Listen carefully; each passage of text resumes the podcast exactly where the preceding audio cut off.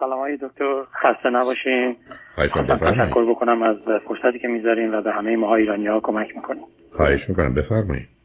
آقای دکتر من چهل و نه سالم هستش و یه مسئله برام پیش اومده که نظر شما رو می‌خواستم بدونم. از کجا تلفن می‌کنید عزیز؟ من از کانادا تماس می‌گیرم. چه مدتی از کانادا هستید؟ نزدیک به 25 سال. بله میفرمایید خب. دوست دختری دارم. که حدودا ده سال از من کوچیکتر هستش و ما حدودا دو سال هستش که توی این رابطه هستیم تقریبا از اولش هم من به صورت واضح بهشون گفته بودم که من بچه نمی‌خوام داشته باشم و اینو براشون مشخص کرده بودم ایشون از رابطه ازدواج چی؟ نه ازدواج چی؟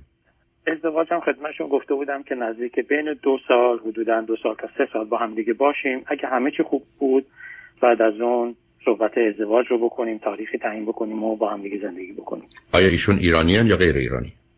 ایشون غیر ایرانی هستن. کجایان کاناداییان یا غیر کانادایی؟ نه خیلی کانادایی نیستن. کانادایی نیستن.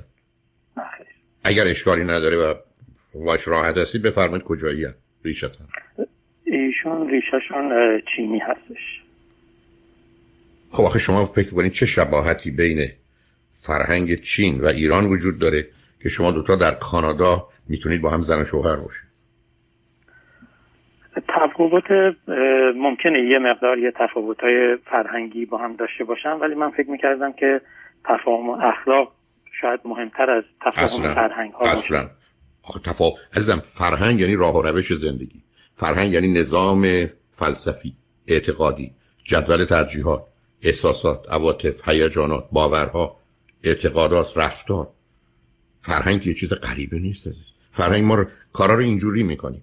ما اینجوری برخورد می‌کنیم. ما اینجوری با پدر مادرمون هستیم. ما اینجوری با بچه‌مون هستیم. ما اینجوری پولامون رو خرج می‌کنیم. ما اینگونه پولامون رو پس انداز سرمایه گذاری می‌کنیم.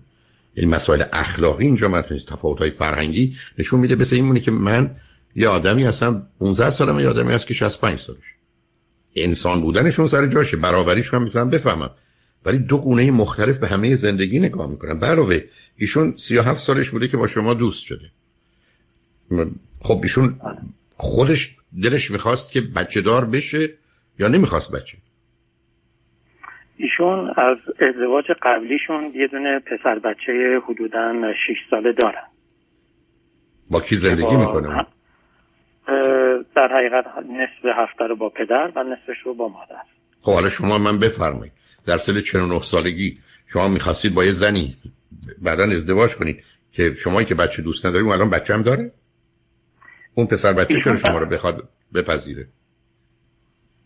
ایشون بچه داره و منم اینو پذیرفته بودم. ایرادی توش نمی‌دیدم که ایشون شما دارید به من میگید که من بچه دارم نمی‌خوام. آره من بچه دارم نمی... یعنی خودم نمی‌خواستم که بچه فرق- خودم رو داشته من- باشم. نفهمیدم بچه دیگری با خود چه فرقی داره عزیز؟ اگه یه بچه 6 ساله 8 ساله تو خونه هست با شما حرف می‌زنه یه چیزی می‌خواد نمی‌خواد فرق می‌کنه که بچه خودتون باشه بچه خودتون باشه در سر بچه که دیگه باشه می‌زنید تو گوشه خب مثلا تعجب می‌کنم از شما. بله، من در حقیقت چند دفعه که بچه ایشون رو دیدم احساس کردم که حالا بین پدر و مادر تربیت بچه خوبه و یه ارتباطی هم که با هم دیگه داشتیم چیز بدی نبود و توی این طی این دو سال هم که همدیگه رو می‌شناسیم و دیدیم و رفتیم اومدیم مشکل خاصی با بچهشون نداشتم. شاید به همین. دلیل بودش که دیگه بیشتر عزیز دل شما اصلا منو به تعجب واداشتید شما با این بچه میگید که این گونه هست با توجه به اینکه پدر و مادر مال یه جای دیگه هستن شاید پدر رو نمی‌دونم ولی مادر هست بچه 6 ساله هست شما پدرش نیستید باش راحت هستید. شما چطور با بچه خودتون ناراحتید نه که با بچه خودم ناراحت باشم ولی خب اینقدر هستید که میگید نمی‌خوام. بله به, به یه دلایلی بچه نمی‌خواستم داشته به باشم. چه دلیلی؟ دلایلش خب یکی از دلایلش که قبلا هم توی رادیو شما صحبت می‌کردی گوش کردم و این دلیل رو شما رد کردی قبلا. فکر می‌کردم که ازدهامی که توی این دنیا وجود داره و با پیشرفت تکنولوژی و تغییرات آب و هوایی و اینها احساس کردم که درسته که یه دونه بچه هیچ گونه تاثیر اونچنانی نمی‌ذاره. ولی خب این تقریبا یکی از دلایل بزرگی اصلا هیچ معنی نداره ما تو دنیایی هستیم که جمعیت دنیا میره رو ده میلیارد و میسته دنیا 225 میلیارد نفر فقط می‌تونه غذا بده. یعنی 20 25 برابرش. آخه قربونتون. اینا که اصطلاح خب بگید نمی‌خوام. من اصلا بحثی ندارم. ولی من شما تا به حال ازدواج هم نکردید؟ چرا من ازدواج کردم؟ یه دفعه در چه سنی؟ در سن حدودا سی و سه چهار سالگی. همسرتون ایرانی بود یا غیر ایرانی؟ ایرانی بودن. چه از اون ازدواج فرزندی دارید یا نه؟ نه خیر. چه مدتی تو اون ازدواج بودید؟ فقط یک سال. اوکی. بسیار خوب. حالا خب حالا بریم سراغ این رابطه ای که هست. من که من مجبورم به خدمتتون عرض کنم بعدش میریم سراغ بعد. من اصلا تعجب می‌کنم از این انتخاب شما. یعنی درست مثل اینکه من در لس آنجلس زندگی می‌کنم تصمیم گرفتم یه خونه سندیگو بگیرم. روزی سه ساعت چهار ساعت رانندگی کنم برم برگردم. برای که اونجا خیلی خونه خوبه. یعنی اینقدر غیر عادیه برای من. می‌خوام این رو بدونید ولی از اون بگذارید حالا چیزی که سبب شد لطف کنین تلفن کنین در ارتباط با ایشون چه هست؟ خواهش می‌کنم. آقای دکتر ما کما این که خب خیلی رعایت می‌کردیم که مسئله پرگنسی به وجود نیاد. به صورت تصادفی این دوست دختر من حدودا شاید مثلا دو ماه سه ماه پیش ایشون بچه دار شده. ببخش عزیزم. ببخش قربونت برم. هیچ کس تصادفی بچه دار نمیشه. من هنوز ندیدم که کسی با کسی رابطه جنسی نداشته باشه بچه دار پس تصادفی نیست. شما دلتون می‌خواسته از این رابطه جنسی بچه ای تولید نشه ولی طبیعت بر اساس قانونش عمل کرده و ایشون حامله شدن. خب؟ بعدش؟ اولش که این مسئله پیش اومد تقریبا ایشون هم نظرش این بودش که بچه رو سخت جنین بکنن و در بیارن و دیر نشده بود. ولی خب الان نزدیک به یک ماهه که ایشون پافشاری می‌کنه که می‌خواد این بچه رو نگه داره. علا رقم این که من چند دفعه بهش گفتم من به صلاح خودم و شما نمی‌بینم ایشون می‌خواد این کارو بکنه. و می‌خوام ببینم شما حالا تفاوت فرهنگی حالا شما تفاوت فرهنگی رو متوجه میشی؟ یعنی شما فکر می‌کنی اگه با کسی که توی فرهنگ خودم بودیم اگر ایرانی بود به این راحتی ها نمی‌شد بعد از اونم ماجراش این بود که وقتی پدر نمی‌خواد شما 49 سال کنه یه دونه بچه هم از ازدواج قبلی داره توش هم مونده یعنی چی بچه دیگر رو نگه داره؟ اگه شما نمی‌خواید در حال من فکر می‌کنم شاید به خاطر احساسات مادریه چون قبلا هم مثلا خودش گفته بود منم بچه نمی‌خوام همین یه دونه بچه اوکیه کافی هستش. و اولش هم که متوجه این موضوع شدیم ایشون هم اوکی بودش که بخواد بچه رو کورتاژ بکنه ولی خب یهو نظرش عوض شد در عرض یکی دو هفته. آخه قربونت برم عزیز دل من اول که بچه دار بود گفت بعد یهو عوض شد. چرا فکر نمی‌کنی؟ اصلا بازیش اینه. ممکنه. من یهو نظر من یهو آدم درباره یه موضوع مهمی نظرش عوض میشه. من قبلا می‌خواستم بچه که نمی‌خواستم و سخت کنم با آدمی که ازدواج نکردم بعد از یه, یه ماه بین نشستم می‌خوام نگرش دارم. حالا میستاری می‌خوام نگرش دارم. درسته؟ به من اینجوری میگه ولی مسلما شما درست میگین اینجوری نیستش که آدم یهو نظرش عوض بشه و منم خب اطلاع نداشتم که یه همچین اتفاقی خواهد می‌تونه بیفته. علا رقم این که خب اشتباه کردم به قول شما وقتی که آدم رابطه با یکی داره این مسئله ممکنه پیش بیاد. خب حالا الان در مقابل چه مسئله قرار گرفتید؟ الان پرسش چیه یا مسئله چیه؟ من راهنمایی که از شما می‌خوام اینه که خب ایشون به من پیشنهاد داده. میگه اگر شما نمی‌خوای بچه و نمی‌خوای کاری داشته باشی ایراد نداره به هر کاغذی هم می‌خوای امضا بگیر و بده و اینها. و کاری نداشته باش. من خودم یه دونه بچه بزرگ کردم اینم بزرگ می‌کنم مادرم هم میاد کمک می‌کنه و هیچ احتیاجی به شما ندارم. من حقیقتش توی دوراهی پنجا پنجا قرار گرفتم. شما دوراهی شما راهی قرار ندارید. شما میگید من بچه نمی‌خوام. بنابراین شما به خاطر بچه هم که قرار نیست با ایشون ازدواج کنید. بنابراین ایشون الان در یک کشوری مانند کانادا حق داره توانشو داره بچه رو نگه میداره. بچه هم متولد میشه. شما کاری نیستید. موافقت شما رو نمی‌خواد. شما اگه بگید من نمی‌خوام که نمیگه حالا میرم سختش کنم که شما دو دل باشید. بنابراین شما اصلا یه راه بیشتر ندارید. راه شما عبارت از این است که بگید من نمی‌خوام. اگر هدفتون این است که ایشون سخت کنن چون شاید سخت کنن. تازه شاید بچه متولد نشه. ولی اگر غیر از این باشه خب بچه متولد میشه. حالا بعدا این شمایی که تصمیم می‌گیرید با این بچه می‌خواید چگونه رابطه ای داشته باشید.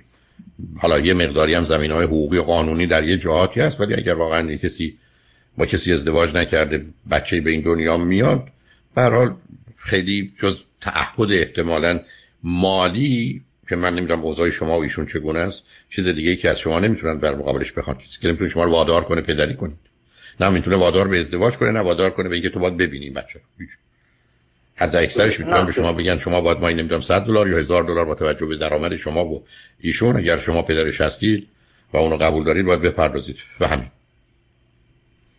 بله درسته. من فقط خودم یه مقدار دوچار این شاید ابهام شدم که آیا تصمیم درستیه که بخوام پامو بکشم کنار و به هیچ عنوان دخالتی نکنم توی موقع حاملگی و شما اصلا فرقی نمی‌کنه الان دخالت.